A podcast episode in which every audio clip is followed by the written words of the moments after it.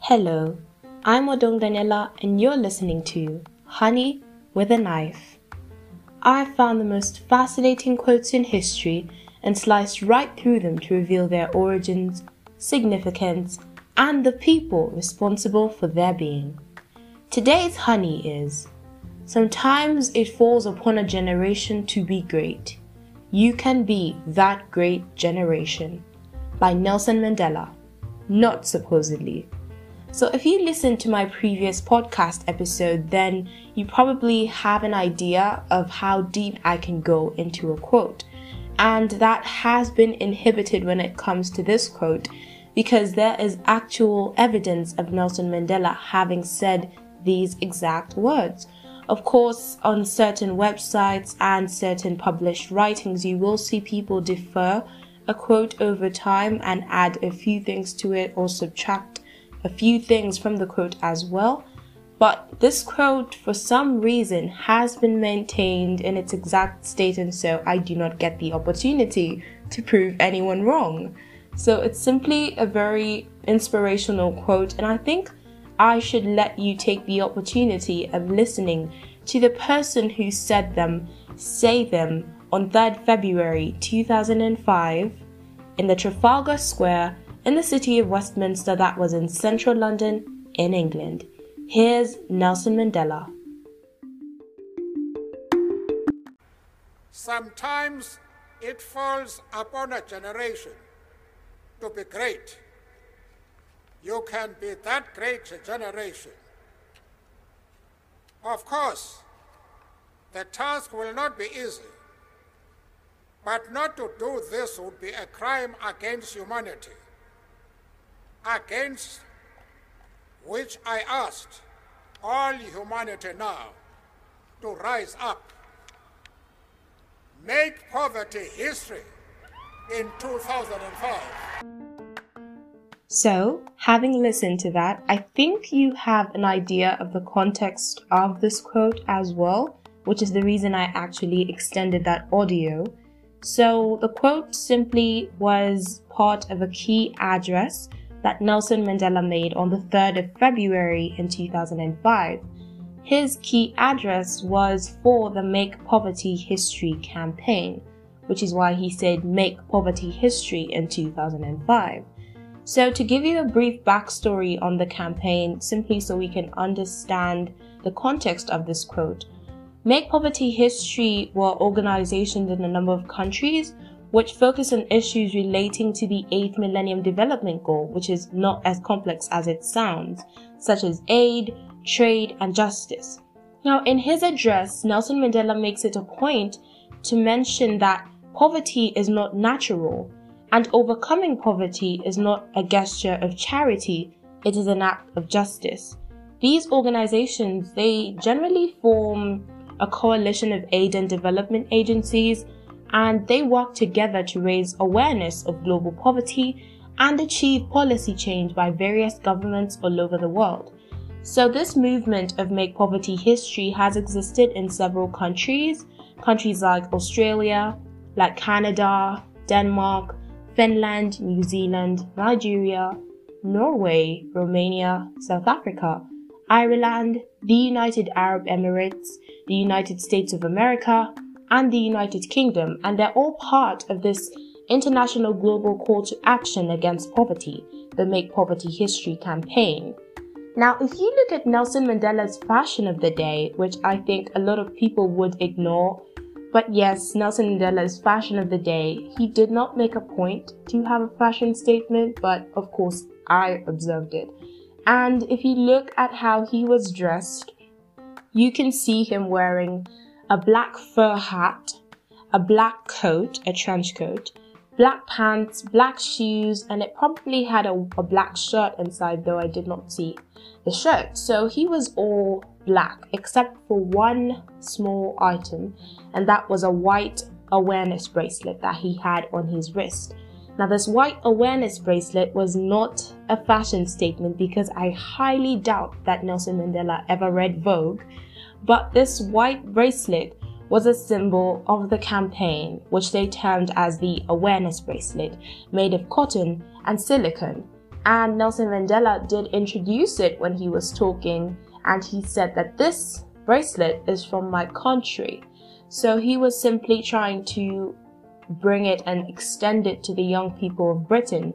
And I do recall when I was listening to the speech, I do recall him extending an invitation to the young people of Britain to join this campaign, saying that he had entrusted this white bracelet to them and he would be watching in anticipation.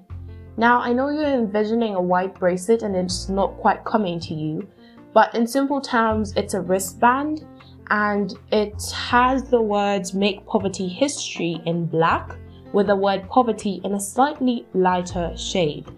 Now, this campaign was given a high profile launch on British television on New Year's Day in 2005 in a special edition of The Vicar of Dibley, written by Richard Curtis. Now, The Vicar of Dibley is simply a British sitcom, and I think it's quite ironic that this sitcom has a lot to do with change, which is sort of the ideology that Nelson Mandela's quote is based around. Change. Sometimes it falls upon a generation to be great.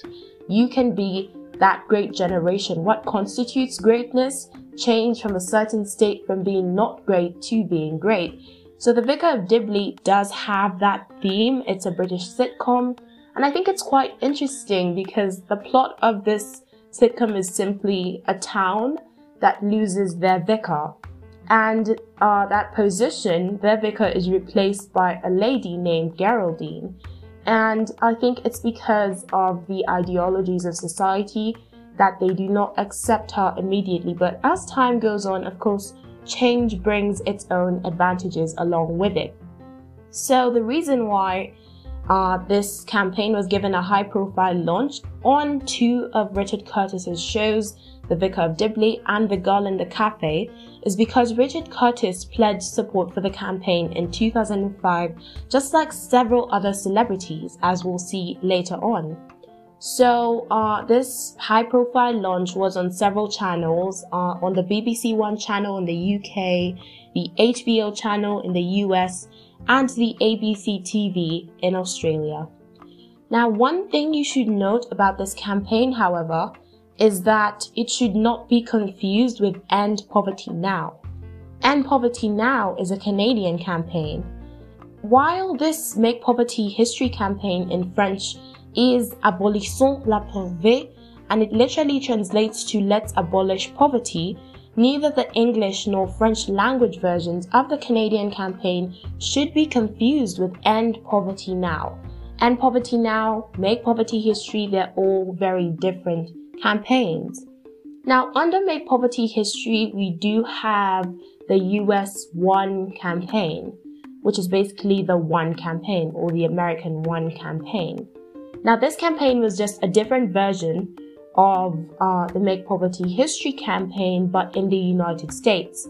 So in April of 2005, a commercial began airing in the United States with several celebrities. It was filmed in black and white, and they were stating their pledge of the American One campaign, their version of Make Poverty History. Now, this commercial featured about 33 celebrities and personalities, various personalities, uh, I'd like you to take a minute to listen at this, to listen to this as well, and try to see if you can identify the voices of these personalities because I guarantee there are several people who are popular in our world today in this commercial who were pledging their pledge for change.